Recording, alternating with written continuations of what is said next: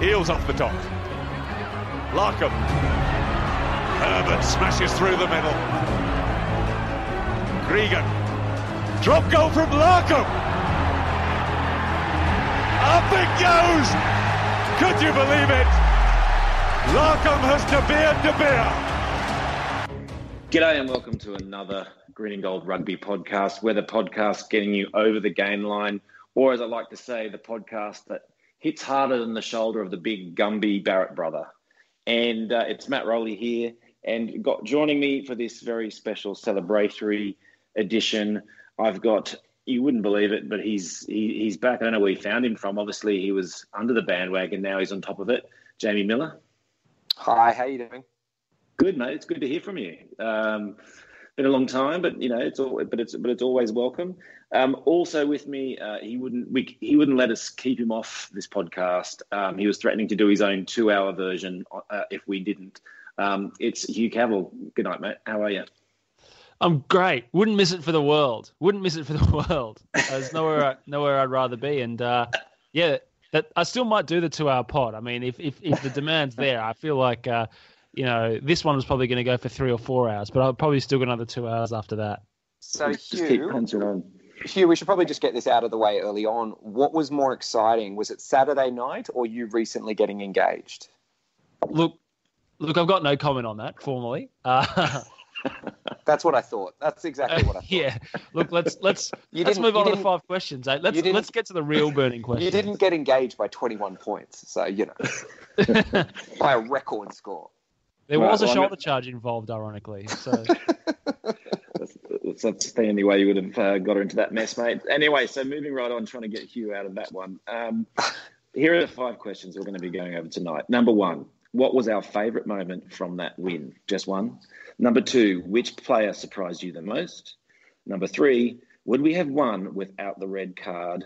Number four, would you make changes next week? Um, and if so, what would they be? And then a number five, around the grounds, everything that's going on, talking about Joey's win. All right. So number one, um, favorite moment from that win. Hugh, off you go. You've only got forty minutes. yes, fantastic. Well, look, I mean, uh, I'm going to go with probably the obvious one, really, as seeing as I'm, I'm first up, and and that was Nick White's try, and and the reason I loved it was was not so much because of what Kerevi did on the break, um, and you know that sort of try scoring phase itself, but just that whole that whole passage of play, which started from a kickoff. Um, I think it was from the um, Salakaia-Loto try. Uh, that they kicked it back to us. We, I think, you know, Michael Hooper might have trucked it up, and then it was, uh, uh, I think it was Rory Arnold potentially, and then Tolu Latu took a took a pick and go that bumped off Sam Cane.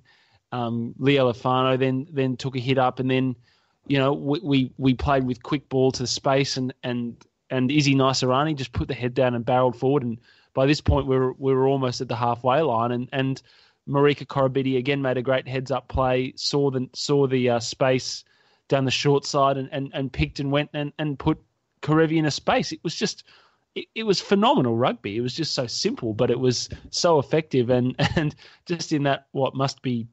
You know, must have been no more than thirty seconds. That that passage of play was probably the best I've seen from the Wallabies in in in in living memory. Just just in terms of how that all went, and it was capped off by obviously an amazing finish by by um, well, amazing run by Samu Kerevi, and a great finish by Nick White, who was you know instrumental throughout throughout the whole play. So um, yeah, I, I think that that was the one moment where I thought, you know, putting us up by I think 14 at that point, and you really felt like, holy moly, this is this is real. You know, this is real. We're Mm. actually doing this.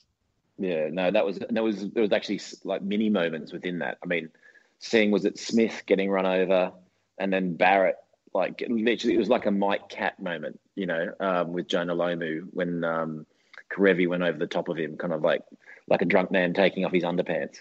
Um, Well, have you seen have you seen some of the coverage in New Zealand? There was an article written about well, if Scott Barrett got a red card for the, and we- we're going to get to that later, obviously. Scott Barrett got a red card for the shoulder charge on Hooper. What? Where was Kerevi's card for him barreling over, um, but making contact with Beauden Barrett's head as he barreled over him um, to set up Nick White's try?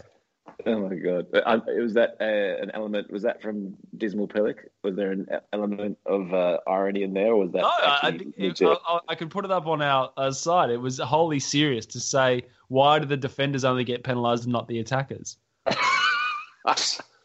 well, to be fair, it was pretty grievous what we did to a bunch of them. Um, yeah, in, in, in our attack. Um, mate, yeah, no, that was, was actually stunning. And I, like you said, there's actually um, like a, a, few passages of play and a couple of them leading, or more than a couple of them leading to tries that were just fantastic, just all the way from our 22 um, through the middle and then up the side. It wasn't like it was just like some sort of um, turnover try. Um, they were just beautifully put together ensemble pieces of play, quite outstanding and very unusual to be put on against the All Blacks. Um, so that's your favourite piece, mate. Um, Jamie, what was yours? Uh, my favourite moment from the win was everything that came afterwards from the win from everybody associated with New Zealand rugby. Uh, I think we all expected, you know, the usual levels of recriminations and throwing players under the bus and blaming the referee and uh, yelling that this was simultaneously both a crisis and that the Wallabies had had a freaky one off performance. And, and all of that duly followed. It was almost like it was perfectly scripted. We had uh, some truly ridiculous articles in the New Zealand press today about all the dirty tricks Australia got away with, because obviously that was the reason why we scored six tries on them. Um, mm. we had recriminations from the coach. We've had players who were bolted on for the World Cup now look like they're going to be jettisoned. I mean, it's just been it's it's been a joy to watch. Um, you know, um, uh, it's it's, it's been joyful. What, what were our dirty tricks? Because I mean, I I, I loved it. Yeah. Actually so th- there's an article in the New Zealand Herald today about our 14 neck rolls in cleaning out. 14, one for every player that New Zealand had on the field. Um, and that's that's just the headline, and then the logic of the article actually gets worse and worse. They're like, "What was the TMO looking at during this game?" Well, I'll tell you what he was looking at. He was looking at the six tries we scored and the red card. Um, you know, he was actually quite busy, to be perfectly honest. But um, but, but seriously, I think there are some All Blacks whose fortunes have, have really hit the skids as a result of the weekend, and some really incredible stat lines from some of their players. And uh, I'm sure we'll get to that in a bit. But all of that was was great for me. I, I got to watch the game more or less live at a party I was hosting, and then I watched it again once everyone left, and I've watched it two yeah. more times since then. It's just been fantastic. Yeah, I loved watching it at your party, mate. It was great. Thanks for that mm. the invite. Um, Sorry about that, mate. It. Well, it was actually it was actually a costume party, and the Wallabies uh, brought the best costume because they they came as a team that actually could play high level rugby, and it's it's a it's a costume they've worn before, but not for a very long time. And you can recycle costumes if you do that. So well, I don't think it's fit that it fitted as well as it did on Sunday night either. Boom boom. Um, look, staying with your, your, with your bit about the New Zealand reaction, actually, um, again, a micro moment within that for me was um, Hansen's rea- the, the footage of him in the press box, uh, in the coach's box. It was so beautiful to, to, watch for a man who surely must be the biggest cunt in world rugby. Um, watching him absolutely just twist and turn in that coach's box as it all just went, to, you know, to custard in front of him, and all those comments about how who was Mickey Mouse and who the clown was and everything else, as he got right royally stuffed was just beautiful. You don't get to see that often. Usually, there's that shitting grin on his face, um, and it was, and it was inverted um, quite beautifully. And so, yeah, within that, um, I'll take that as a micro moment from yours, Jamie. Look, mine was, um, it was, it was. I guess there was one moment, but it, there was a number that came together underneath it. I guess, which was the spat that Michael Hooper had um, with uh, the, the, New Zealand flanker, uh, Ardie Savea, um, where um, basically Hooper got tackled um, without the ball by Savea. And then as Savea got up, he decided he'd uh, you know, push Hooper's face to the ground. Hooper got up, gave him a yank. And the Savea stood there kind of trying to do that grin, like, hey, what are you going to do about it now, pal? And then got penalised, which was just, you know, unbelievable. So and I'm not really sure if I'm arguing it should have been a penalty or not or whatever, but it was just absolutely beautiful to see again that grin get kind of turned inverted. And I guess what I liked about it as a symbol was, and as we've come to see, clearly the All Blacks were targeting um, Hooper throughout that match. um, Barrett hit him more than once and obviously got um, pinged for one of them. And, and, you know, they gang tackled him, tried to pick him out of kickoffs, all those sorts of things. And he just kept bouncing back and ended up having probably one of the best games. I think a lot of us would say that he's he's maybe even had in the gold jersey, and that's saying a lot because he's had a few good ones. So um, I thought that was just it said everything about him. Yeah, it, it, was it was amazing. But I mean, everyone had an outstanding game. We're going to get to get to the second question. Um, you know, to talk more about individual performances. But it, can I give you one more moment? I'm I'm I'm not hmm. allowed to have two, but, no, but no, can I give you can I give you more of in the spirit of the game where when I think the moment was too? It was mm-hmm. it was when um, Taniela Tupou took a pilfer, um, and essentially we ran back up the field and scored Marika Koroibete's try. And I mean, again, it's a it's a long moment, but when he took the pilfer, we were only up by seven points, and I think it was about the 60th minute. And I don't know about you guys, but I was sitting at home watching, going, don't care how many people the All Blacks have got. If they've got 12, 11, 10, I'm still worried about this game. And mm. um, and at that point, you know, we'd obviously kicked ahead, but they'd pegged us back, and Beauden Barrett had scored a good try. And all of a sudden, the margin was seven and the All Blacks were in our 22, and um, Tupou took a took a big turnover, and I think that was probably a really big moment because then we, we I think we won a penalty a few phases later, went down the other end and scored a try, and that, and that was that sort of moment where you know we're actually st- stepping up and and and you know even though we were, we were a bit under the pump, we, we turned it around on them, and that, that was a that was another moment in the game. I thought that that and Kerevi's try for me were the two two sort of big defining moments. No, it was it was yeah, it it was quite beautiful. I, I look, I think another thing that kind of wrapped into it, I just love the way that we kept that scoreboard ticking over, um, and you know, with those uh, those kicks in the first half, just to have the All Blacks chasing it and, and never have them comfortable um, was just um, was absolutely beautiful. Um, all righty, Jamie, you, you didn't have a second moment you wanted to squeeze in there, or was it just pure Schadenfreude? No, no, it was really Schadenfreude. That's what I'm really about these days. Um, that's that's the only way. That's the only type of Freud I'm going to get. So you know. Alrighty. Um, no, look, I, I, will actually mention one thing which I was reading today, which was just astonishing, which was that Allan Alaalatoa carried the ball 12 times on the weekend, and Joe Moody carried it once, and Owen Franks did not touch the ball in the entire game. So. Mm one you can really see right there the impact of that sort of high octane game that we decided to play and how much it just shut New Zealand out of the game from an attacking point of view and and I really agree with Hugh there that it was just it was just so impressive it was inspiring and effective at the same time so more of that please well, we'll talk a bit more about that a bit later on, I think. So let's move on to question two. Which player surprised you the most, Jamie? Uh, in terms of surprised me the most was Tolu Latu, I think, pretty clearly. Mm. Uh, a guy, you know, they actually mentioned. What, that, he, didn't, he didn't give away a yellow card? No, he only gave away one penalty, but he earned a turnover as well. So I guess that balances. But he, he actually just had a great game. He was involved yeah. in everything, lots of carries, no, uh, no arm tackles down low. He got off the ball when he was meant to get off the ball, and, and he was just in everything like pepper and salt. Really, really impressive. Um, you know, I, he's a guy who I think, if he was playing in New Zealand, might have a Super Rugby contract, and then suddenly he looked he looked completely at place at international level.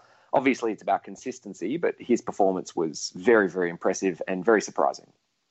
Yeah, and I think that's why Czech has always, you know, been inclined to choose him even amongst, and that's why everyone was kind of scratching their heads um, with this selection coming into this Test match. But he, he's kind of like a, a, rubber ball. He just kind of bounces, whether it's into tackles, off tackles, through um, clean outs. I mean, he's got no regard for his own or I guess anybody else's body, but it's that level of intensity that he kind of brings. He's a pest at the breakdown, which is fantastic. Um, and he, like you say, he only managed to give away one penalty, um, which was brilliant as well. And I've got to say, with that, I mean, isn't that Australia gave away four penalties the whole match? Um, I mean, we're generally running at about 20 um, on average. Uh, you know, in, in, the last few years, four in a whole match. That's quite unbelievable. Um, Latu had a quarter of them, but you know, um, yeah. So that that discipline that he and everybody showed, I thought was, you know, really. I mean, that's really quite remarkable, and it was something that just kept the All Blacks out of the match, kept them kept that possession away. Um, it was quite quite stunning. Um, Hugh, what about you, mate?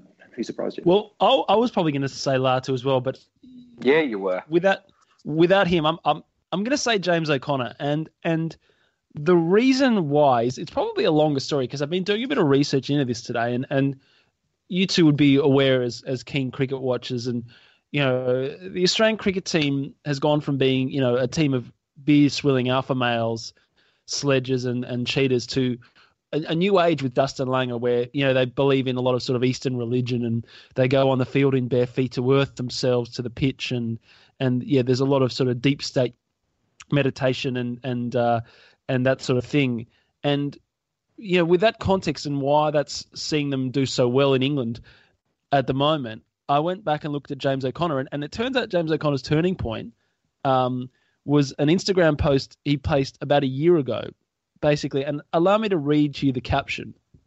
Um, permit me to do so. Coming to the end of my training camp in Iceland, and it's been a humbling and truly enlightening experience. I've been pushed into some very exha- uncomfortable situations through use of sensory deprivation, heat exhaustion, and deep states of meditation. My reaction to each stimulus has forced me to face myself and my darkness in a way that I've never felt before. I now know who I was, but more importantly, I now see who I must become. It is time for me to share my truth. I have a deep desire to play for the Wallabies again. I have learnt from my mistakes and I am now ready. Ready to bleed green and gold. Ready to bleed for my brothers. Ready to bleed for the people. I will be back playing in October and I will have my eye firmly on the World Cup. I will not let myself or anyone down again. Time to shine. Um, Holy and wow. about a year after that, um, he took the field, and I thought, look, I wouldn't say he played the house down, but but he certainly added an extra dimension to our backline. He set up, yeah, he threw the last pass in, in Reese both of Reece Hodge's tries, one of which was an amazing piece of play. And then I don't know if you saw his on-field interview after the game. Um, and it was the most sort of zen like thing I've ever seen in my life. He was just so chilled out. It was like he just sort of, you know, come off a beach in Byron or something. He was just, yeah. it, it, was As almost, he, he just was kind of Pardon? He was he was kind of staring with with with uh, loving eyes. I think didn't someone wasn't there a meme out there is like find someone to look at you like James O'Connor did look at Kafer in his after match interview. It was um, yeah, it, it, it was it, it was really it was really interesting to hear essentially, and and I don't know I don't know what what what the uh, sensory deprivation in Iceland did for him. But uh, in this new age of Australian sport, all I'm saying is, uh, is it, it, could be the answer. And, and look, God knows we're, we're, only one game in, but but um, I, I, thought, I was pretty impressed. So this isn't the Iceland you go to after Cokeland. It's like a it's, the, it's, it's it's the actual it's the country, not the uh, not, not the, the state. Substance. Yeah. Okay. Um, now, look, well, that's, a, that's a, what you read there, though. Look, I'm going to put all, you know, um, sarcasm aside. That was that's a pretty amazing thing to have written. I mean, like you're saying, to put it all out there a year ago, not knowing what the hell might happen. It's very eloquent, actually. It's it's moving. Yeah, yeah. I mean, I, I read it. It's certainly a very, you know, I think I read it in a in a way oh, better than it was intended. It was all Pardon? you, mate. Yeah. it was all your reading of it. to, to, to sort of bring it to, to bring it back to the rugby, I think Rod Kafer said something in the commentary that was really spot on, which was the difference having some guys who can really play the ball out in those wider channels. Uh, mm. You know, between him and Kurtley Beale, uh, compared to say Tevita Kuridrani and Israel Folau, made a huge difference on the weekend. Just the that element of doubt, the the ability to you know run, pass, catch, kick, uh, it was it really made a big difference. No, you, are right. It did, and well, because we, yeah, we even saw Kerevi for the fantastic game he had. He did manage to butcher um, that try in, in, in in the first half, and so seeing like an O'Connor being able to create tries like that, um, like you say, was really really good.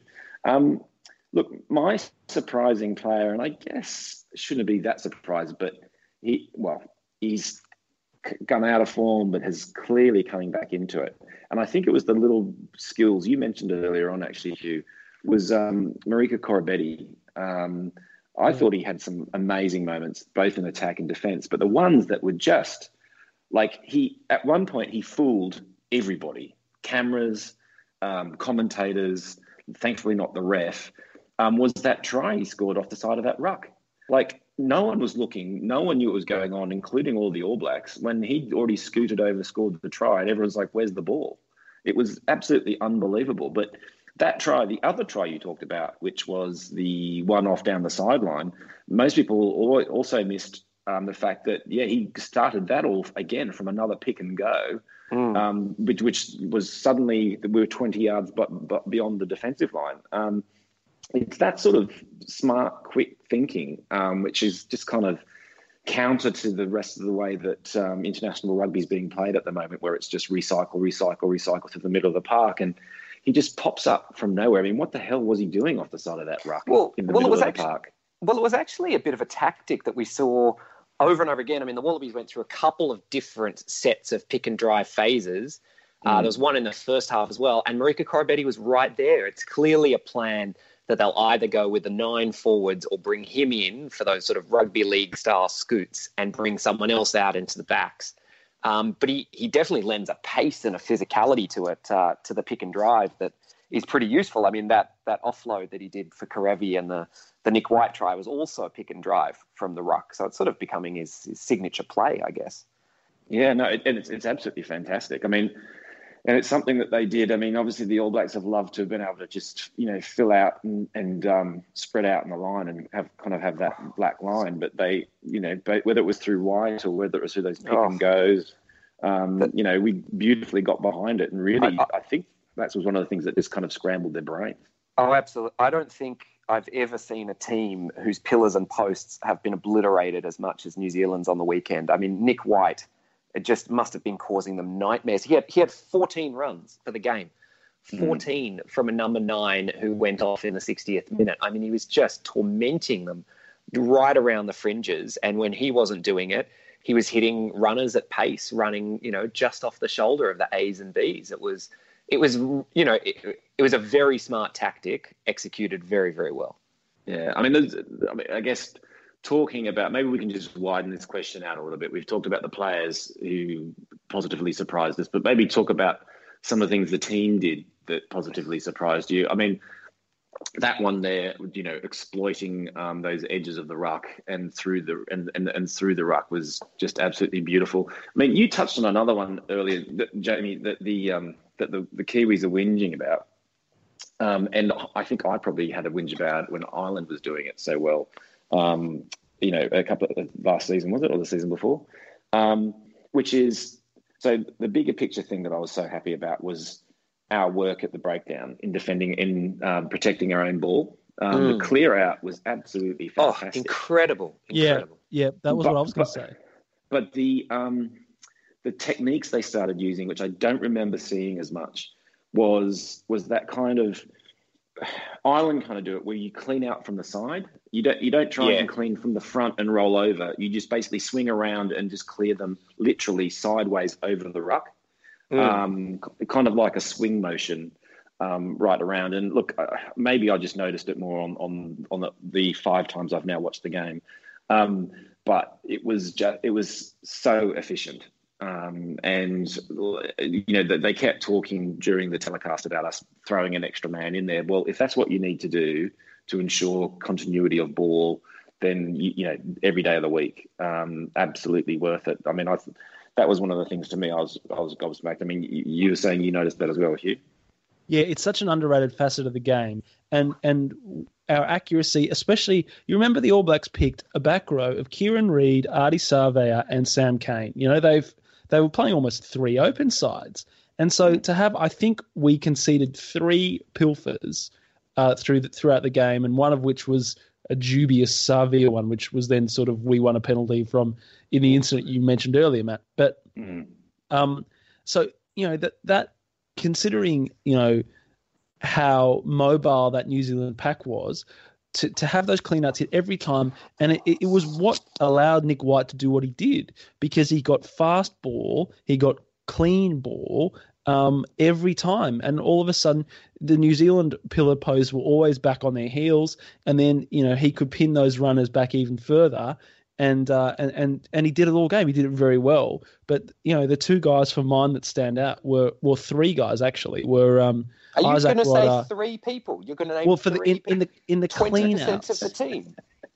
in the clean outs, Okay, all right. I do- Okay, fair enough. was was I mean is is Rory Arnold and Isaac Rodda and, and Izzy Naisarani who for, for, for my on the on the eye test and it could be wrong but to me we're getting through a lot of that grunt work around the ruck Mm. and um, I thought that was where we really won the game it was those you know the New Zealand locks missed Brodie Retallick and obviously they missed Scott Barrett from the 40 minute mark but um, they were blown off the park and, and, and they didn't have a heavyweight presence in the back row either and so we just you know at the ruck we monstered them and um, and and it was great to see I think that's that's spot on. I mean, I think that is where the game was won and lost. If Australia had about 200 attacking rucks, they had uh, Isaac Rodda losing his feet for a penalty, three pilfers. That means one in every 50 they lost. So 49 out of 50 they won.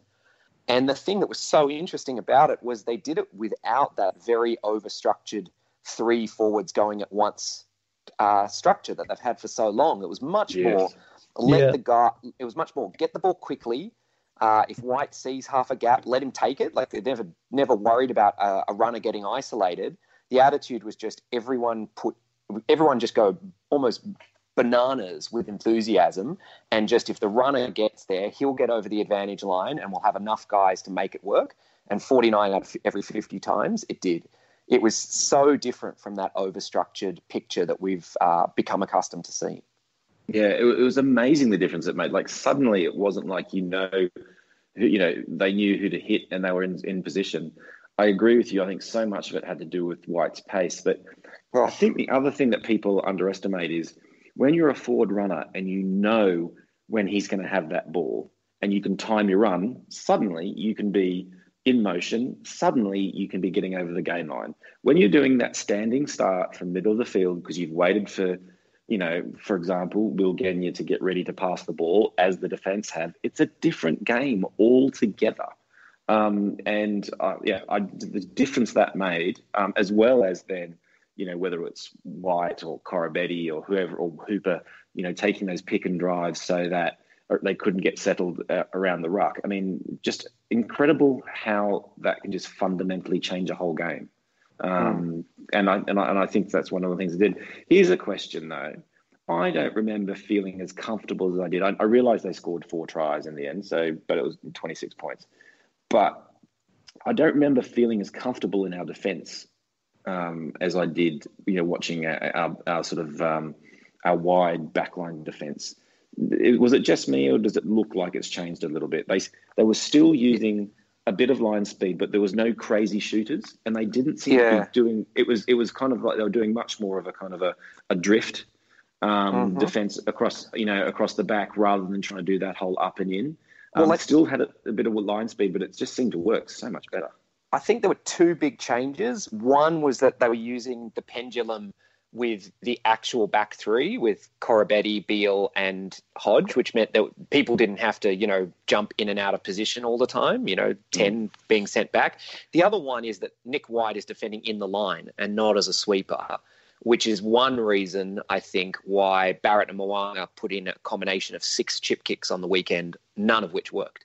They're looking for that space in behind that Genia used to inhabit because now we've got an extra guy in the line. And it's it's working. You know, Nick White is no fabulous defender, but they're sticking him out in the wider channels where he can sort of use his pace instead of his, you know, immense physicality. Um, and it's it's working. It's working. Yeah. No, look, I, I just it was um, it looked it looks so much better um, the way. it Well, was and- working. And and combined with that, just one last thing before we move on. I mean, Matt, I think you spoke about only conceding four penalties, but I'd also like to see how many knock-ons. You know, because I think there was two or three that I can remember early on in the game, which were, were not not the not particularly soft knock-ons. They were forced under pressure, and there was you know no no scrappy forward passes. We didn't kick out on the full. We didn't balls up any lineouts. We didn't balls up any scrums. It was the most error-free performance I can ever remember from an Australian team. You know, and that all of our tries were scored after that those long periods of continuity where you know in the last two three years we would have at some point spilt a, a pass or lost it in contact or done something stupid um, where we just for some reason just decided not to do those things which was quite nice There was a bit of holding on to the ball too much. I think uh, that Samu Kerevi incident in the first half where he somehow managed to butcher a two on one in 15 meters of space. That was pretty special. but but let me think. Let's, let me just take you guys back to when we had one of our Israel Folau discussions, and one of us on this podcast said, "You know what, guys? Do you think it's possible that the Wallabies would play better with his, without Israel Folau?" And that, in fact, perhaps this could be a blessing because I think that was one of the podcasts we forgot to record. Yeah, I think so too. I don't think that's a, there's a record of that. Yeah, because no, I'm just trying to remember so. now. Because yeah, Israel Folau wasn't out there on this record-breaking uh, sort of victory. But anyway, okay, let's move on. Um, would we have won without the red card, Hugh? I mean, I mean, first of all, like, I mean, we can probably do this pretty, one pretty quickly. Um, red card. Anyone? Anyone disagree with it being a red card? First of all, Jamie, No, is there even Uh, there, is, is there a slither of anything here uh, There- that there is a there is a slither of anything which is should they be enforcing this uh, this head ban so strictly? Probably not. But under the guidelines, it was always going to be a red card from the moment it happened. The referee will get you know full marks for doing what he did. He went through the perfect process. It was a red card all day. Yeah. And Hugh, The, the funny thing is, I, I agree. A red card. If you watch, if you watch it back, there's I think it's I think it's two phases before that happened. Maybe it's three. Um, it was someone took a hit up again, and Barrett was the post defender, and made an almost identical tackle, and he just kind of wrapped his arm around. Um, and but he still led with the led with the shoulder, and I, I couldn't help look at and go, "Geez, you know, it was only marginally different to the one he took it took Hooper out with, and and and so I think it's obviously a technique technique thing with him, and, and all those who have a replay, go back and watch it and see if you see the same thing. Hmm. He, Well, you know, on it, almost kind of went awry. Yeah, it was on Hooper, right? And so then when it actually happened, and, and Gus says blew it up, Barrett, you, you watch him, he knew exactly what was going to happen. He he, well, he well looked up, he walked away, he knew exactly what he'd done. Yeah, well, Fox Sports did a bit of analysis on that. There's an article out there you can find, but where they look at that and they show that first hit where it was a you know a barely disguised shoulder charge, but then Hooper gets up at the end of that because I think we get a penalty anyway, and he goes over to Garces and says, "Look, did you see that shoulder charge?" And Gus says, "No, no, I think he got his um, his arm on it." And, and Hooper said, "I Huh. disagree, but fine." So he sets it up um, or should I say, Barrett had set himself up because then when it happens the second time, Garces knows exactly what he's looking at. Um, but I think you're completely. I think the other thing then you've got to say is, from a Barrett perspective, how did he think he was going to get away with this? Like he's obviously trolling around the side of that ruck, knowing Hooper's going to go for the odd dart, and and you know someone else is going to go low, and he's going to try and knock his head off. And I don't know how you think in international rugby with eight cameras trained on you that that if you don't get picked up right then and there, I guess what they know is that for whatever reason, Michael Cheika never wants to cite anyone, which always drives me nuts. But, you know, that you think you're going to get away with it. I mean, you've got at least a 50 50.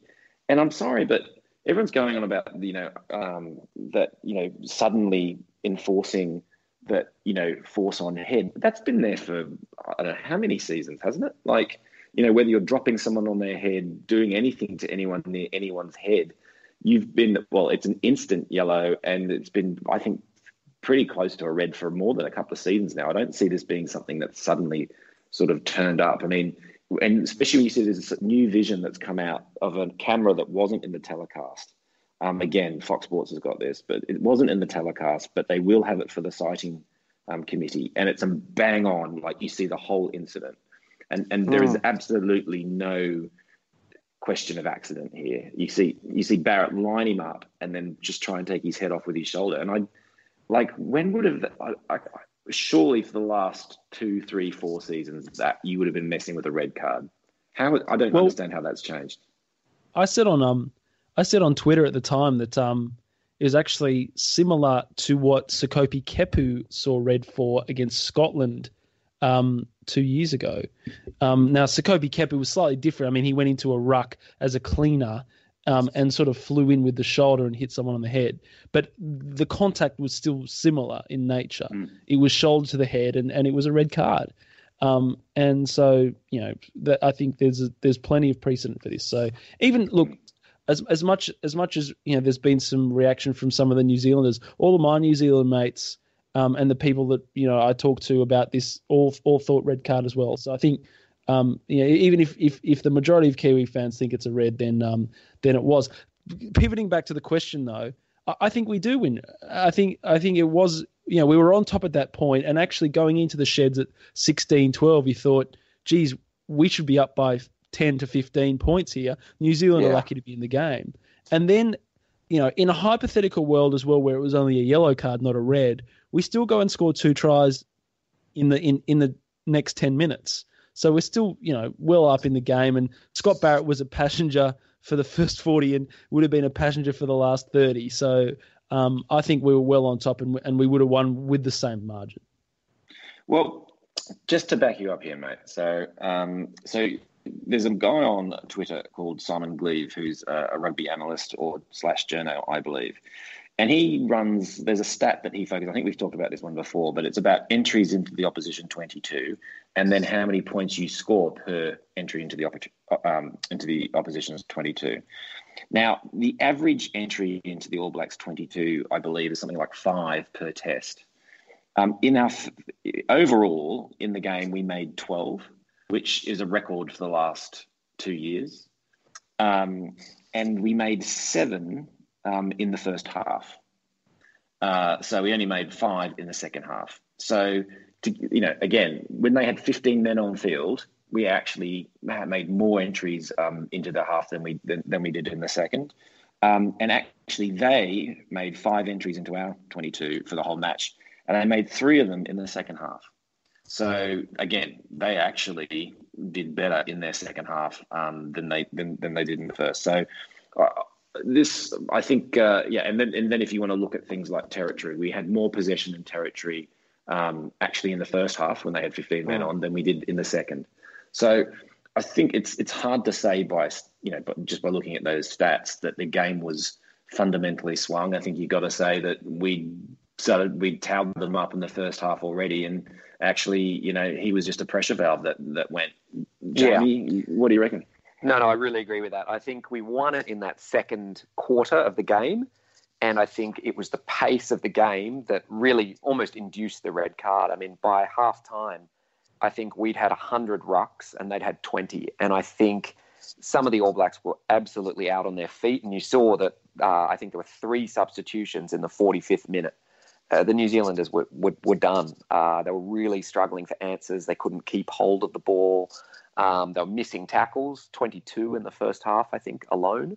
And I think the four points doesn't reflect that, but really all of those other underlying factors, the Wallabies had done the hard work and had made the All Blacks suffer.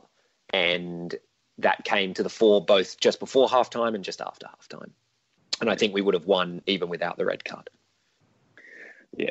Um, well, there you go. So, red card incident put to bed. Yeah, Um, we're all in of- furious agreement with each other as We, usual. yeah, that, that's that's. I'm, I'm shocked. Okay, number four. Um, so you're Michael Cheika, you've just made a, rec- a record win. I mean, a, a global record win over the All Blacks. No one's ever put that many points on them. Uh, you, you won the first of, a, of I think is is it 15 years now since we held the Bledisloe.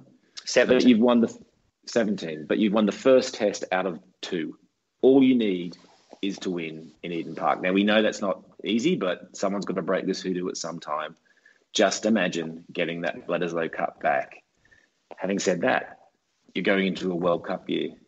You are still mucking around. You're still trying to find what's the absolute best test team. Test out different combos. Um, do you want to show everything you've got? Do you want to fox a bit and see what else you can do and play things a little bit differently? I think Georgina Robinson's already tipped that she believes that that's what will happen, that they'll want to tinker um, leading into the World Cup. But there's your decision. What do you do? Jamie.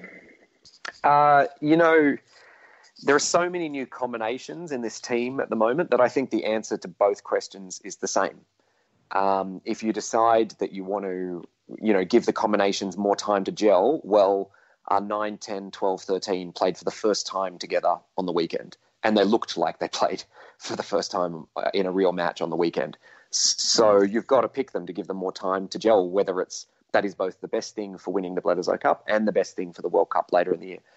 I would like to think that we will not see a lot of changes. We do expect David Pocock back, but other than that, I, would pick the exact same team. And so, so if Pocock was coming back, what you'd stick him in the twenty-three? Yeah, definitely. And I think I think you stick him at eight and you bring him in straight away because the New Zealanders do fear him. Mm-hmm. Um, I do think the back row looked very well balanced on the weekend, but it's partly influenced by what New Zealand's doing. You know, in, in their team at the moment, they've only got three line out jumpers uh, with Savea and Cane in the same lineup. And with Barrett going, they'll have a significantly worse jumper, uh, probably Tuipulotu coming into the second row. Um, so I think we shouldn't feel too bad about going in with three jumpers ourselves. If it was if it was a different situation, if they had four jumpers as they usually do with a big six like Liam Squire, then I think things look a bit different. But I think that's what we'll do, and I think that's what we should do. What's happened with Squire? Is he is he around the squad, or does anyone? Yeah, know? he he voluntarily took himself out for a couple of weeks. Said he just wasn't playing very well and wasn't in the right uh, mental space. Wanted a couple of weeks mm. off to refresh and reinvigorate and get back mm. uh, in time to launch a World Cup bid.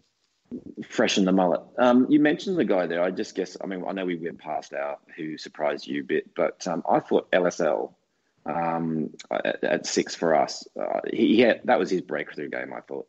you reckon? Um, I, mm. Yeah, I, I don't in terms of what he'd been, you know, again, it wasn't like he was man of the match material or anything like that, but I think he showed that he has the potential to play at international um, international level, which I was, I had a big question mark hanging over before um, is he, the weekend. Is his hair better or worse than Liam Squires? like that, that was that was James O'Connor level bad hair. That was really terrible. Oh, I don't think O'Connor would be that it's have himself seen with that haircut. Um, it was a shocker. You remember um, O'Connor had the dreads a few years ago. Oh yeah, okay, but no, it's still better than that. Okay, um, good. Hugh, what what are you going to do, mate? Do you do you roll it again or do you fox? Oh, you roll it again, and it's interesting. The report card had this discussion, and, and it sort of morphed onto Twitter, which is, what would you rather win, the Bledisloe or the World Cup. And I, have got to say, racking my mind, I've got to say it's the Bledisloe. I think for what it means for for rugby in this country, um, you know, if if you told me we'd win the Bledisloe and not the World Cup, I'd be totally fine with that. Um, and you know, we we've lost the last what seven, 16 Bledisloes. I think it's it's it's a hoodoo that we need to get off our back. We've only lost the last three World Cups. Um, so, oh, I think it's four actually now since 03, 07, 11, 15. Yeah. So four World Cups for 16 Bledisloes.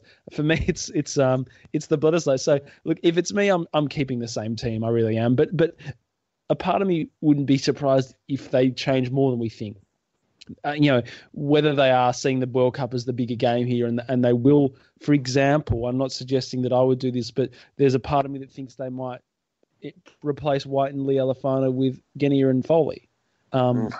You know, uh, uh, exactly that would probably be the, the reaction. But um, you know, and, and, and swing Adam Coleman in for, for Rory Arnold or something, you know, and and give these guys a chance to prove themselves. Again, not saying that's what I do. And with the selection panel, it might be interesting to see if we get, you know, what outcome we get now, um, because it seems like they've pulled the right rein so far this series. So, look, to me, I think I'm keeping the foot on the floor and, and trying to win this thing.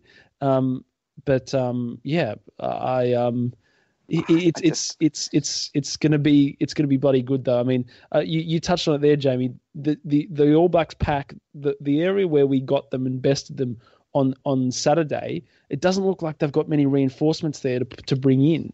Um, there's there's no guys like Steve Luatua or, or someone else waiting in the wings. You know, they've they've they're they're down. They're they're on demand and and they're vulnerable. And I think they're about as vulnerable as I can remember. Oh, I mean, they they only just beat Argentina, drew with South Africa, have now been pasted in Perth. They're down to their fourth choice lock. I mean, if you're not going to roll the dice now, you never are.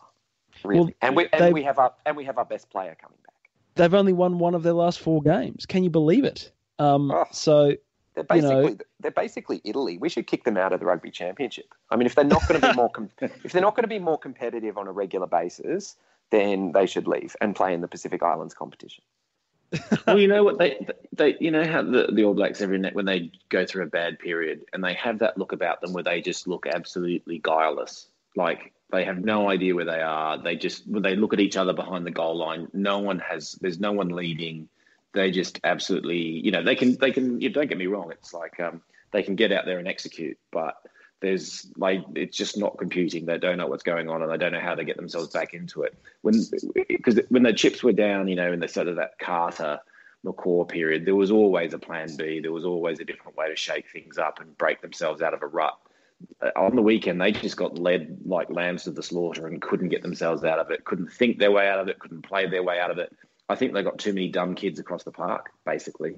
Um, I don't think there's I don't think there's enough brains trust in that in that um, in that team to kind of to snap them out of it. But to just to go back to the question, um, look, I've got to agree with you guys. I just think it's um, it's game theory. You got you know, you know, what is it? A bird in the hand worth more than two in the bush or some shit. Um, is that you, you, know you've got? I'm fascinated got, to see where this is going. No, you've got you've got like um, well, you know, you've got like in terms of you know, you're this is this is, and I agree with you, Hugh. You know, for us, kind of equivalent to in a silverware, equivalent to a World Cup, and you're in the final.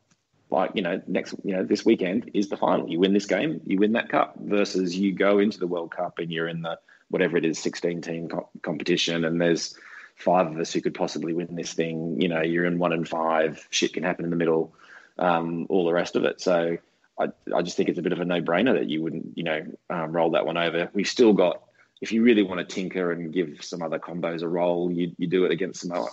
Um, mm. So it, it, it, and it would be what a statement it would be if they did roll that team out again. Um, I think it would be fast, fascinating. And if we lose, well, you've just strengthened the comp- you've strengthened the combinations and maybe found where a few work ons are um, versus you know reshuffling the reshuffling the deck. Um, so um, yeah, again, fervent agreement. Um, so clearly we're right. Um, look, before we move on from that match, anything else? What, what have we left out? What, what, what haven't we talked about? What, what do you guys want to get off your chest? Um, or go around again on that on that game. I mean, we don't get this situation very very often, do we? I I want to just say I thought we actually looked like a very smart team for the first time in a really long time. There were mm. just a couple of tactical things we talked about. Nick White coming up into the defensive line, but one thing that I mean, this just sounds so basic, but it was just clever is when we had a full line out, the number three jumper, who's usually would be Allan Alaalatoa, was actually Michael Hooper. And that meant that we could create a gap between three and four, and the fastest of our forwards would then race back to the four, beating their prop, and lift at four. And we did that twice, and on both occasions, it just meant that Latu could throw a bog standard throw right to the middle of the line out, no timing issues, no nothing. And on both occasions, this, the New Zealand guy was up in the air, but he was about a foot and a half off simply because Hooper is faster. Just logical stuff like that that makes it for a guy who's pretty new to Test rugby. Just meant he didn't have to do anything too flash, you know. Um, another example at the line out was when we had the big long line out, seven of them. Usually, the second guy from the back was Isaac Rodda, who is our tallest and best jumper, and he was matched up against Ardie Savea and it just meant that we always had that card up our sleeve and we never had to play it because you know we didn't have to and Tolu isn't the best thrower in the world. But just those sorts of matchups things like that was just just smart you know? It just meant that we were able to focus our attentions elsewhere in the line out there were lots of little things like that I thought we did on the weekend that uh, that that that New Zealand struggled to adapt to because they don't expect us to be a smart team and now all listeners know as well that um, you don't you don't we know that you don't watch porn, mate, because you just basically study lineouts. Is uh, that's that's your thing? Oh, absolutely, I absolutely. I think, I think, we've now that that's been laid bare for everybody. Hugh, what have you got? I mean, what haven't we got out of you on this on this on this match yet? I just think how nice it was to see, you know, rugby just be talked about again. You know, um, it, it felt great, and and and you know, I saw a bloke riding to work today in his Wallabies jersey, and it just, you know, I think we've said for a long time that that the game, you know, just needs wins to be relevant again, and we need to start beating the Kiwis, and that's the winning formula. And, and I think it probably um, was was shown on Saturday night with a game that was just really, really free flowing. And uh, I thought Jerome Garces made you know, a few errors, but his instinct to put the whistle away and let the game flow was was really good, and I, I thought contributed to the spectacle. Um, and you know, great great TV ratings. Um, and um, you know, it's going to be even better this week. I mean, I've already got mates reaching out. Where are you watching the game on Saturday? So you know, it, it really um, it really felt like it, it it's dominated the new, the headlines for for two or three days, which is which is great to see. So that that you know, where where um where Australia's winning at sport again, and it's nice. Yeah, no, look, I, I think that's all great. But I guess the one thing I'd say is um, it was actually in that last question. Nick in the booth um, was probably screaming um, because he wanted us to talk about, you know, uh, how realistic should we be about Eden Park and, and all that sort of thing, and not to get ahead of ourselves. But God damn it, I'm going to. Um, and I think one of the reasons why would be again going back to that Simon Gleave analysis. I'd mentioned it, I think, a few weeks ago. If you look at entries into the opposition 22 by the All Blacks over the last two seasons, it's just a downward sloping line. Um, you know, they are more beatable than they've been for a long time. These four results that we've seen out of their last four tests are not a blip. And, you know, the pasting we gave them last week wasn't either. So, look, I, we all know they'll come good for the World Cup like they do, and they're going to be, as usual, the, the toughest team to knock off. But having said that, they're no longer number one in the world. Apparently, I, I still can't get over how Wales is possibly there. But there you go. I think um, I think I think they are number one in the world. I think Wales needed to beat England to get that spot, and they didn't. And they didn't. All oh, right, okay. But anyway, for a bit there, um, just for a second, it, it, wasn't published. They weren't actually, but they didn't publish it because they don't publish it before the end of the round. But um, anyway, I, I think yeah. they're there for the taking, and I uh, look forward to us giving that crack this weekend. You, you, know, you know the one thing that was missing on the weekend, just just one little thing that would have made it even sweeter, was that early in the second half, seven New Zealand forwards scrum five meters out, and the Australian scrum just mowed straight through them. They didn't they didn't even have the respect to put an eighth guy on the scrum and the ref mm didn't give a penalty. I reckon if the ref gives that penalty, we put down another scrum and then another scrum, and we just march them straight back over their line. I, the scrum yeah. was so powerful against Argentina, very good last week, and that would have been the ultimate indignity. Yes, that would have been. You're right, and um, they did get away with with murder actually in that scrum. And um, again, like we've talked about the last couple of podcasts, even when we weren't liking the results, line out and scrum have looked great. Yeah, better, um, simpler. What a, this looks simple. What a what a foundation it's making. It's it's brilliant. Okay, final one is just the uh, cop out around the grounds. Anything that's going on. Um, we had the Wallaroos. Unfortunately, they couldn't um, bust through the uh, silver. I think it's the silver or the black ferns on on on the weekend. Um, who's got anything? Jamie, do you want to talk about your referee assignments? Um, no, I'm fine. You got you're good.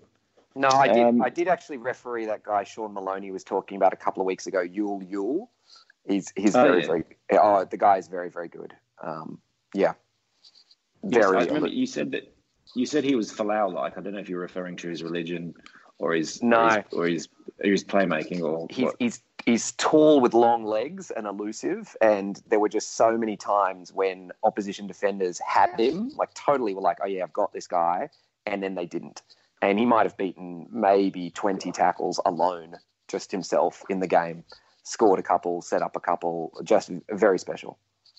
God, great name, and obviously Poof, great. And Poofy was gone. Mate, um, um well, a few other international results worth mentioning. South Africa flogging Argentina to take out the rugby championship. And I'll tell you what, they're coming good at the right time. And that pool game between South Africa and New Zealand is going to be one to watch refereed by one Jerome Garces as well, which is going Ooh. to be fascinating. Um, the English beat the Welsh um, quite comfortably um, in England, and um, Ireland had a good win over Italy, I think. So, um, yeah, it's um, it's all sort of starting to starting to happen for the World Cup. Not long to go, and I think we've only got two tests, if if potentially. I think we've got New Zealand and then Samoa. I think. Yeah, that's um, right. Mm. Which is uh, at Western Sydney Stadium, which is going to be a fantastic game too. I'm hoping to get out there. So um, yeah, it's it's uh, geez, it's it's it's getting close. Does anyone know what the if what the Kiwi if the, if the Kiwis got another test after ours? Um, yeah, I think I'm they're playing they Tonga. Someone. Oh, okay. Yeah. Well, they don't have much. God, if we beat them again, they wouldn't have much time to get their shit together, would they? Um, they'd be mentally fractured, I would suggest. Um, look, around the grounds, it'd obviously be remiss of us not to talk about um, the uh, GPS schoolboy rugby season coming to an end uh, this weekend with. Um, just reading it here. Oh yes, St Joseph's College, uh, Hunters Hill, um, undefeated in the first, seconds, and thirds, first time since 1957. I think, in fact, only two of the teams in the first 11 um, open teams uh, weren't undefeated. It was quite an amazing uh, stat that one. But look, I, well, I, Matt, I've got to say, I mean that 57, you would have been what year nine then, so you would have Yeah, had mate, you would have seen that up close. Yeah, brother remember it Anthony was still there. Yeah. I remember it very, very, very, very, very fondly. No, look, well, well Uh, done to Joe, well done to Joey's, and well done to the GPS system that I think produced exactly zero of the starting fifteen on the weekend. Oh, Uh, for once. Bill. Uh, oh yeah, it did produce Kurtley. I, I really do stand corrected. Okay, very nice. Kurtley was doing it for the college, mate. How good was that last try? Actually, how good would Oh. Bill look? He he had a cracking game, Yeah. didn't he? That it, it was it was the one where he took the run from his own goal line and just blitzed them. Like the confidence, Yeah. love it, love to see it. I mean, he just And he Alan, just backed and Alan himself. Alaalatoa. You're wrong. There's two. He went to Newington. Oh my goodness, he did too. Oh, this is bad. Let's So- let's stop this podcast now, shall we? Yeah, wash your mouth out. How dare you? Anyway, guys, um, good to talk to you, and good, great to talk to you after win, which is obviously the only reason why you're on here, Jamie. Like suddenly your, your your schedule could find you could find time, um, and, and I'm sure even even Reg was available. Um, well, tomorrow he, he couldn't come on tonight, but anyway, um, so we miss you, Reg. Anyway, eh, anyway, uh, thanks guys for um, coming on tonight. Good to talk to you. And thank you for everybody for letting us come on your ears, and we'll speak to you next time. Eels off the dock. Larkham. Herbert smashes through the middle. Gregan. Drop goal from Larkham. Up it goes. Could you believe it? Larkham has De Beer De Beer.